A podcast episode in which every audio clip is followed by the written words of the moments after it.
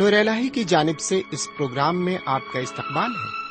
امید ہے کہ آپ خیر واقعیت سے ہوں گے اور خدا کا کلام سننے کے لیے اپنے ریڈیو کے پاس تشریف فرما ہوں گے۔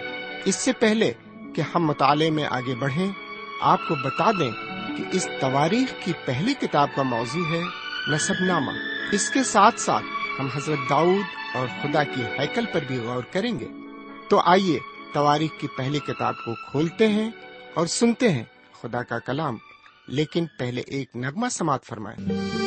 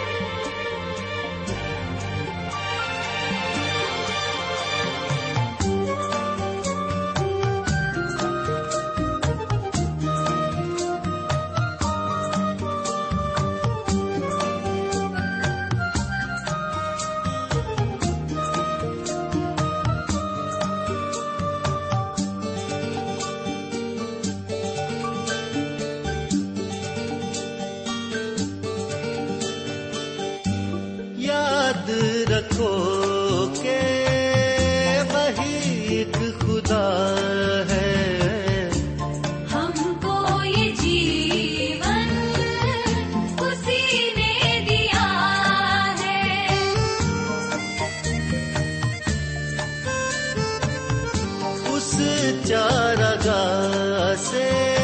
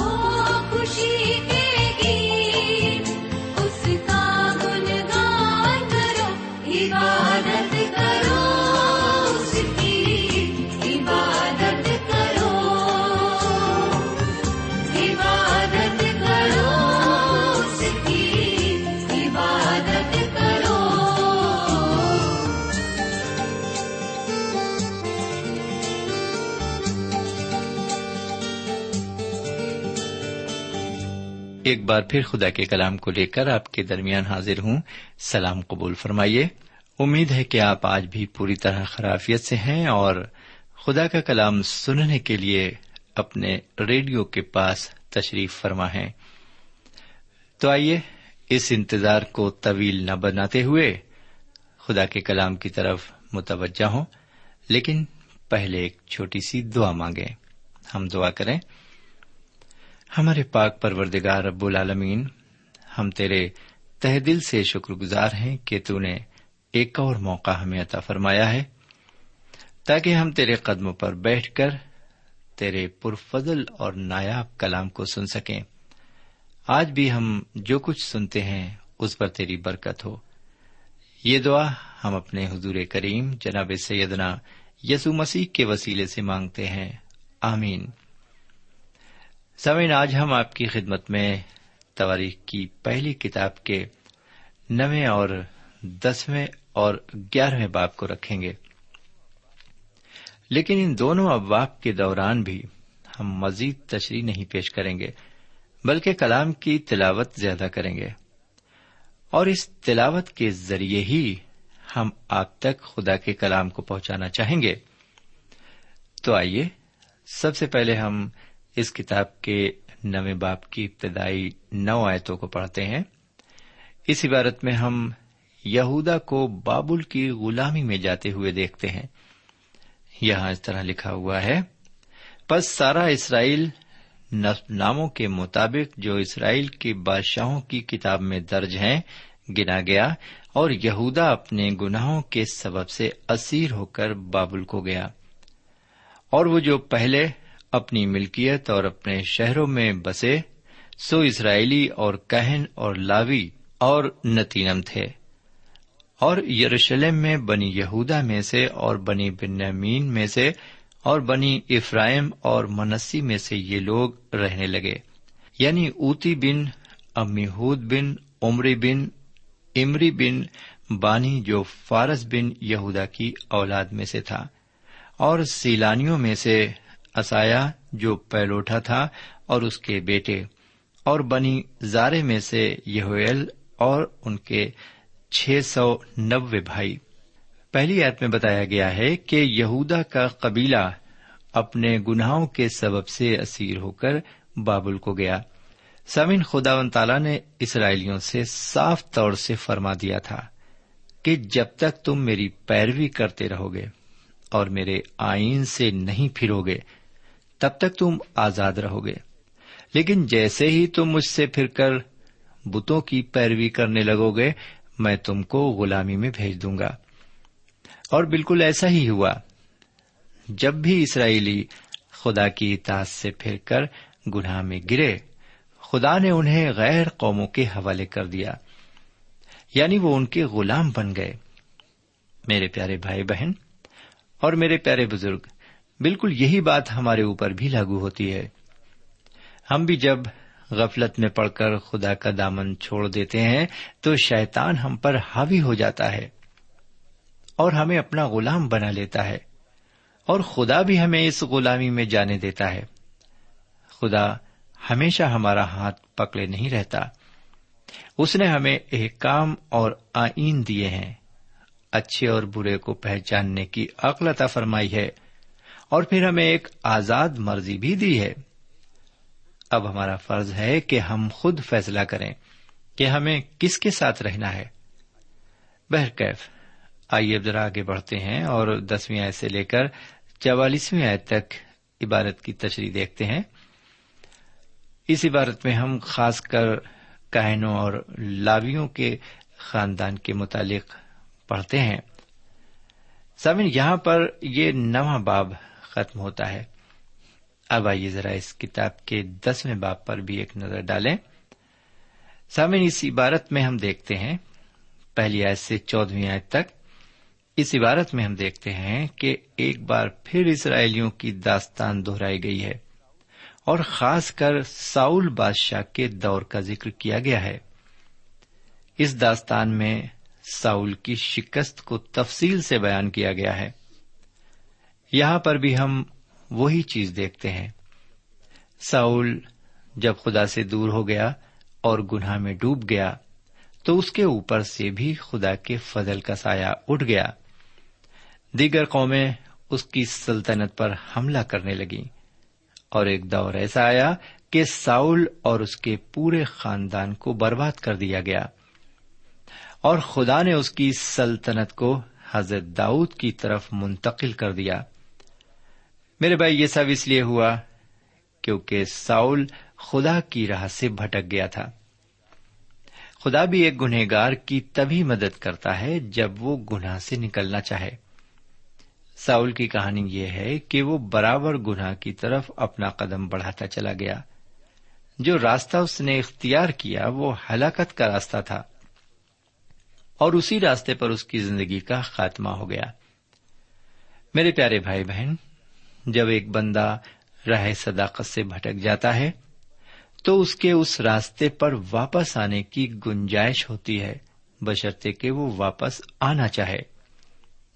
میرے بھائی، خدا نہ کرے، اگر ہم یہ سوچتے ہیں کہ ہم بھٹک گئے ہیں، تو ہمارے لیے ابھی بھی موقع ہے کہ واپس آ جائیں اور خدا کا دامن تھام لیں، کیونکہ توبہ کا دروازہ ابھی کھلا ہوا ہے، ورنہ پھر بہت دیر ہو چکی ہوگی۔ خدا ہماری مدد فرمائے، آمین۔ سمین اب ہم تھوڑا اور آگے بڑھیں گے۔ تواریخ کی پہلی کتاب کے تیسرے اہم حصے پر ہم آ گئے ہیں۔ لیکن دوسرے اہم حصے میں جو کہ اس کتاب کا دسواں باب تھا، آپ نے ساؤل بادشاہ کی حکمرانی اور اس کی حکومت کے بارے میں مطالعہ کیا تھا۔ ابھی ساؤل بادشاہ کو خدا کا ممسو کہا جاتا ہے۔ لیکن اس نے کوئی ایسا کام نہیں کیا جس سے وہ خدا کی نزدیکی میں آتا اور اپنے کاموں سے لوگوں کو اور خدا کو متاثر کرتا۔ بہرکیف، کتاب کا یہ حصہ حضرت داؤد کی حکومت کے بارے میں ہے۔ اس کتاب کے سارے باب حضرت داؤد اور ان کے کاموں کا ذکر کرتے ہیں۔ سمن جیسے جیسے ہم مطالعے میں آگے بڑھیں گے آپ یہ محسوس کریں گے کہ کس طرح خدا و تعالی نے حضرت داؤد کی زندگی کی کچھ چیزوں پر خاص توجہ دی اور کچھ کو نظر انداز کر دیا۔ آپ دیکھیں گے کہ اکیسویں باپ کا عنوان حضرت داؤد کے گناہ ہوگا۔ اس عنوان سے آپ یہ نہ سمجھیں کہ یہاں پر بیس سوا کے ساتھ کیے گئے گناہ کا ذکر ہوگا۔ اس عنوان سے اس کا کوئی تعلق نہیں ہے۔ خدا و تعالی کی کتاب میں ان کا وہ گناہ لکھا گیا جو انہوں نے لوگوں کی مردم شماری کرا کے کیا تھا۔ خدا کی نظر میں حضرت داؤد کا مردم شماری کرانا سب سے بڑا گناہ مانا گیا۔ سمن میرا خیال ہے اور میں ایسا سوچتا ہوں کہ اس میں ہمارے لیے ایک مفید سبق موجود ہے۔ بہت سے مومن بندے کسی ایک کام کو تو گناہ تسلیم کرتے ہیں، لیکن کسی دوسرے کام کو گناہ کا درجہ نہیں دیتے۔ سمے جب ہم خدا و تعالی کی قربت حاصل کر لیتے ہیں تو ہمیں یہ معلوم ہوتا ہے کہ ہمارے سوچنے کے برعکس ہے۔ میرے کہنے کا مطلب یہ ہے کہ جس گناہ کو اہمیت دینا چاہیے، اسے اہمیت نہیں دیتے، اور جسے نہیں دینا چاہیے، اسے اہمیت دیتے ہیں۔ میرے پیارے بھائی بہن، جب حضرت داؤد کے گناہ کا ذکر آتا ہے، تو سب سے پہلے ان کے گناہ کی طرف جو انہوں نے بیت شبا کے ساتھ کیا، انگلی اٹھتی ہے۔ لیکن یہ گناہ خداوند کی نظر میں اتنا عظیم نہیں تھا۔ انہوں نے اس گناہ کا اقرار کیا اور معافی مانگی، اور خدا نے ان کے گناہ کو ڈھانپ دیا۔ لیکن لوگوں کی مردم شماری کرا کے انہوں نے بہت بڑا گناہ کیا۔ جو کہ معاف نہیں کیا گیا۔ سامن اس طرح اگر دیکھا جائے تو گناہ کی کیفیت بدل جاتی ہے۔ ہمیں چاہیے کہ گناہ کی پہچان صرف اعمال سے یا وہ باتیں جو نہیں کرنی چاہیے یا جو کرنی چاہیے، اس سے نہ کریں۔ سامن ہمارے خیالات اور ارادے میں بھی گناہ پوشیدہ رہتا ہے۔ ہمیں خدا کے کلام کے پس منظر میں گناہ کا مطالعہ کرنا چاہیے اور گناہ کے بارے میں سمجھنا چاہیے۔ بہرکیف اب ہم تھوڑا اور آگے چلتے ہیں اور گیارہویں باپ پر آتے ہیں۔ پہلی آیت میں لکھا ہوا ہے، تب سب اسرائیلی ہبرون میں داؤد کے پاس جمع ہو کر کہنے لگے، دیکھ ہم تیری ہی ہڈی اور تیرا ہی گوشت ہیں۔ سمن آپ کو یاد ہوگا کہ حضرت داؤد کی حکومت کی تواریخ اس سے قبل بتائی جا چکی ہے، جب سیم النبی کی کتاب آپ کے سامنے پیش کی جا رہی تھی۔ آپ یہ جان لیں کہ انہوں نے سات سال تک یہودا اور بنیامین کے قبیلوں پر سلطنت کی، جو کہ جنوبی علاقے میں رہتے تھے۔ ان کا دار السلطنت ہبرون تھا۔ وہی تواریخ یہاں بھی دہرائی گئی ہے۔ میرے بھائی، خدا کی نظر میں اسرائیل کے بارہ قبیلے شامل ہو کر اسرائیل قوم بنتے ہیں۔ حضرت داؤد اسرائیل کے بادشاہ اس لیے کہلائے کیونکہ بارہ قبیلوں نے ان کو اپنا بادشاہ قبول کر لیا تھا۔ اور ان سے کہا، دیکھ، ہم بھی تیری ہڈی اور تیرا ہی گوشت ہیں۔ اب دوسری آیت پر آتا ہوں، لکھا ہوا ہے، اور گزشتہ زمانے میں اس وقت بھی جب ساؤل بادشاہ تھا، تو ہی لے جانے اور لے آنے میں اسرائیلیوں کا رہبر تھا۔ اور خداون تیرے خدا نے تجھے فرمایا کہ تو میری قوم اسرائیل کی گلے بانی کرے گا اور تو ہی میری قوم اسرائیل کا سردار ہوگا۔ سامعین، اس عبارت میں آپ دیکھتے ہیں کہ لوگوں نے اس بات کا اقرار کیا کہ اس سارے کام میں خدا کا ہاتھ ہے۔ حضرت داؤد اسرائیل قوم کے بادشاہ تب تک نہیں ہو سکتے تھے جب تک کہ انہیں اسرائیل قوم بادشاہ تسلیم نہ کرتی کہ وہ خدا کی پسند ہے لوگوں نے انہیں سات سال کے بعد اپنا سردار قبول کیا۔ اور اسرائیل کے سب بزرگ ہبرون میں آئے اور حضرت داؤد نے عہد کیا۔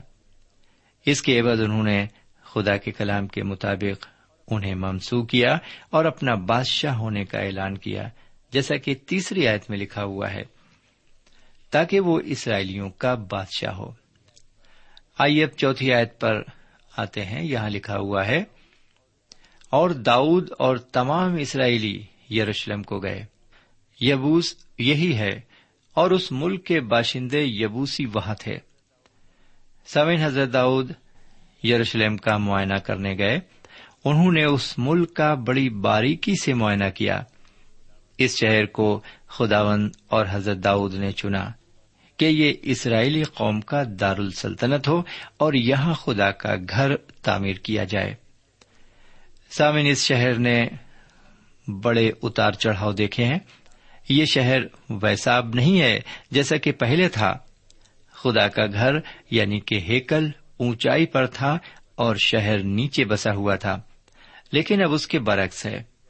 ہیکل نیچے کی جانب ہے اور شہر اونچائی پر بسا ہوا ہے۔ اسرائیلی ان یبوسیوں کو یروشلم سے حضرت یشو کی قیادت میں پوری طرح سے نکال نہیں پائے، اور یہ لوگ وہاں پر موجود تھے۔ حالانکہ حضرت یشو نے یروشلم پر قبضہ کر لیا تھا اور یبوسیوں کے بادشاہ کو جنگ میں شکست دے دی تھی۔ بہرکیف، پانچویں عید پر نظر ڈالتے ہیں۔ اور یبوس کے باشندوں نے داؤد سے کہا کہ تو یہاں آنے نہ پائے گا۔ تو بھی داؤد نے سیون کا قلعہ لے لیا۔ یہی داؤد کا شہر ہے۔ سمن یروشلم کا قدیمی نام یبوس تھا۔ یہی وجہ ہے کہ یہاں کے باشندے یبوسی کہلاتے تھے۔ انہوں نے سیون کے قلعے پر اپنا قبضہ کر لیا اور وہاں اپنے لیے ایک محل تعمیر کرایا۔ کوہ سیون ان کے لیے قیمتی جگہ تھی۔ بہرکیف مطالعے میں تھوڑا اور آگے بڑھتے ہیں۔ دیکھتے ہیں کہ چھٹی اور ساتویں اور آٹھویں آیت میں یو آپ کا ذکر ہے۔ سامن یو آپ کے بارے میں بہت کچھ آپ کے روبرو پہلے بھی پیش کیا جا چکا ہے۔ یواب حضرت داؤد کے ملازموں میں اول نمبر کا حاکم ہے۔ یہ فوج کا سپ سالار تھا۔ اس شخص کا شمار حضرت داؤد کے سورماؤں میں ہوتا تھا، جب حضرت داؤد اپنی جان بچانے کی خاطر بھاگے بھاگے پھرتے تھے، یہ شخص اس وقت سے ان کے ساتھ تھا۔ اپنی وفاداری کے باعث یہ شخص ترقی کرتا گیا۔ جیسے جیسے خداون تعالیٰ نے حضرت داؤد کو سرفراز کیا، یہ شخص بھی سرفراز ہوتا گیا۔ یہ ساری فوج اور تمام چیزوں پر مختار ہو گیا۔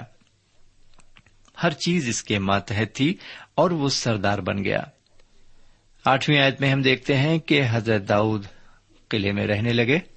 اس لیے وہ علاقہ جہاں قلعہ تھا، اسے حضرت داؤد کا شہر کے نام سے جانا جانے لگا۔ یہی جگہ ہے جہاں محل تعمیر کیا گیا، کیونکہ حضرت داؤد کو کوہ سیون سے کافی محبت تھی۔ آٹھویں آیت یہ بتاتی ہے کہ یواب نہ صرف فوج کا سپہ سالار تھا، بلکہ شہری تعمیر کے کام بھی اس کی نگرانی میں ہوتے تھے۔ سمن نوی آیت میں اس بات کا ذکر کیا گیا ہے۔ حضرت داؤد نے اسرائیل کی حکومت کو اپنے عروج پر پہنچا دیا۔ اور اس کا شمار ایک طاقتور حکومت میں ہونے لگا۔ جیسا کہ مرقوم ہے، اور داؤد ترقی پر ترقی کرتا چلا گیا، کیونکہ رب الفواج اس کے ساتھ تھا۔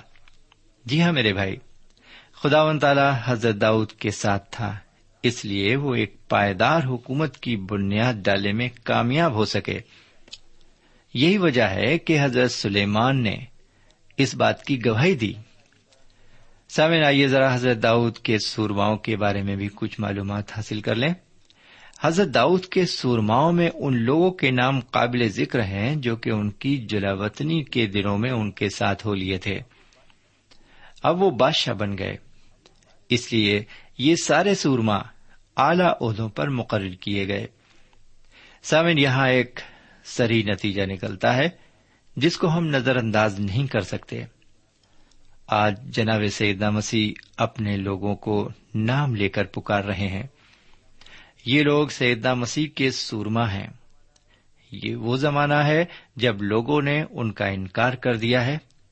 ان کے اپنے لوگوں نے کہا، ہم نہیں چاہتے کہ یہ شخص ہم پر حکومت کرے۔ وہ بادشاہوں کے بادشاہ اور خدا بندوں کے خدا کی طرح تخت پر نہیں بیٹھے۔ حضرت داؤد بھی اسی طرح کے انسان تھے۔ جنہیں لوگوں نے مسترد کر دیا تھا، جنہیں لوگوں نے نامنظور کر دیا تھا۔ حالانکہ خدا نے انہیں کئی موقع اپنی غلطی کو سدھارنے کے لیے دیے۔ سامعین، ہمارے حضور کریم جناب سیدنا مسیح کو بھی لوگوں نے مسترد کر دیا تھا۔ جی ہاں میرے بھائی، انہیں نامنظور کر دیا تھا۔ لیکن آج بہت سے ایماندار شہرت حاصل کرنے کی فکر میں لگے ہوئے ہیں، جبکہ حضور کریم نے فرمایا چونکہ لوگوں نے مجھ سے عداوت رکھی ہے، دنیا تم سے بھی میرے نام کے باعث عداوت رکھے گی۔ سمین ہم اس دور میں زندگی گزار رہے ہیں، جس میں لوگوں نے سیدنا مسیح کو مسترد کر دیا ہے۔ بہرکیف اب میں پندرہویں آیت سے لے کر انیسویں آیت تک تشریح کو آپ کی خدمت میں رکھتا ہوں۔ حضرت داؤد کی پرورش بیت لہم میں ہوئی تھی اور وہاں ایک کنواں تھا۔ جو کہ اس پھاٹک کے پاس تھا جس سے لوگ اندر داخل ہوتے تھے۔ اکثر حضرت داؤد اس کنویں کے پانی سے اپنی پیاس بجھایا کرتے تھے۔ جب وہ بھیڑوں کو چرانے جاتے، یہ کنواں اس وقت فلسطینوں کی فوج کے محاصرے میں تھا، جب وہ جلاوطنی کی زندگی گزار رہے تھے۔ وہ گڑھی میں تھے، تب حضرت داؤد نے ترس کر کہا تھا کہ اے کاش کوئی بیت لہم کے اس کنویں کا پانی جو پھاٹک کے قریب ہے مجھے پینے کو دیتا۔ سمن یہ ان کی خواہش تھی۔ کوئی حکم نہیں تھا۔ یہ سن کر ان تینوں سورماؤں نے صف توڑ کر اور اپنی جان جوخم میں ڈال کر اس کنویں سے پانی لیا اور اسے حضرت داؤد کے پاس لائے۔ میرے پیارے بھائی بہن، کیا آپ یہ سوچتے ہیں کہ اس پانی کو انہوں نے پیا؟ جی نہیں۔ انہوں نے اسے نہیں پیا، بلکہ اسے خداون کے لیے تپایا۔ سوین کتاب مقدس میں بہت سی باتیں ہیں جو ایک دوسرے سے مطابقت رکھتی ہیں۔ مثال کے طور پر سیدنا مسیح کی ولادت یروشلم میں ہوئی۔ آپ بیت لہم کا وہ پانی ہے جس میں زندگی ہے۔ ان کے پاس بہت سے ایسے سورما ہیں جنہوں نے صدیوں سے اس زندگی کے پانی کو، پیاسی دنیا کو پلانے کی کوشش کی۔ ان سے بہت سے ناموں سے آپ واقفیت رکھتے ہوں گے۔ میرے بھائی، اس طرح سے یہاں پر ہم دیکھتے ہیں کہ یہ کتاب اپنے آپ میں ایک بہت بڑی معلومات فراہم کراتی ہے۔ ہمیں اس کتاب کا مطالعہ کرنا چاہیے اور یہاں پر جبکہ شجرے اور نصب ناموں کا ذکر بہت زیادہ کیا گیا ہے، لیکن پھر بھی ان کے ذریعے بھی ہمیں بہت سی معلومات فراہم ہوتی ہے۔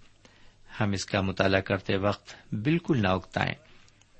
تواریخ کی پہلی کتاب کے گیارہویں باپ کی بائیسویں عید کو سن لیجیے اور بنایا بن یہویدا ایک قبسیلی سورما کا بیٹا تھا جس نے بڑی بہادری کے کام کیے تھے۔ اس نے مواب کے، اریل کے دونوں بیٹوں کو قتل کیا اور جا کر برف کے موسم میں ایک گڑھے کے بیچ ایک شیر کو مارا۔ سامعین، یہاں پر ہم نے سنا، اس نے ایک شیر مارا۔ یہ سن کر کانوں کو تو بہت اچھا لگا۔ آپ نے غور کیا، اس نے یہ کام کب کیا؟ اس نے یہ کام اس دن کیا جب برف پڑ رہی تھی۔ ہمارے خداون نے اس پر غور فرمایا۔ میں سوچتا ہوں خداون تعالی ان دیانتدار لوگوں پر نظر کرتا ہے جو برسات ہو یا گرمی، عبادت خانے ضرور آتے ہیں اور اس کی خدمت میں لگے رہتے ہیں۔ اب ہمیں یہیں پر اجازت دیجیے خدا حافظ۔ سامعین، اس مطالعے سے آپ کو روحانی تقویت حاصل ہوئی ہوگی۔ ہمیں یقین ہے، آپ اپنے تاثرات سے ہمیں ضرور نوازیں گے۔ ہم آپ کے خط کے منتظر رہیں گے۔ ہمارا پتا ہے، پروگرام نور ال post box number one five seven five Sialkot, Pakistan. پتا ایک بار پھر سن لیں۔ پروگرام نور ال پوسٹ باکس نمبر ایک پانچ سات پانچ سیال کوٹ پاکستان۔ اب آپ ہم سے ٹیلی فون اور ای میل سے بھی رابطہ قائم کر سکتے ہیں۔ ہمارا ٹیلی فون نمبر ہے nine two three four four six four zero four five seven eight. نو دو تین چار چار چھ چار صفر چار پانچ سات آٹھ۔ ہمارا ای میل پتا ہے، N A E M three nine four nine eight hotmail dot com. N A E M three nine four nine eight hotmail dot com. ہمارے پروگرام کا وقت اب یہیں پر اختتام پذیر ہوتا ہے۔ اگلے پروگرام میں خدا کے کلام کے ساتھ پھر ملیں گے۔ تب تک کے لیے اجازت دیں۔ خدا حافظ۔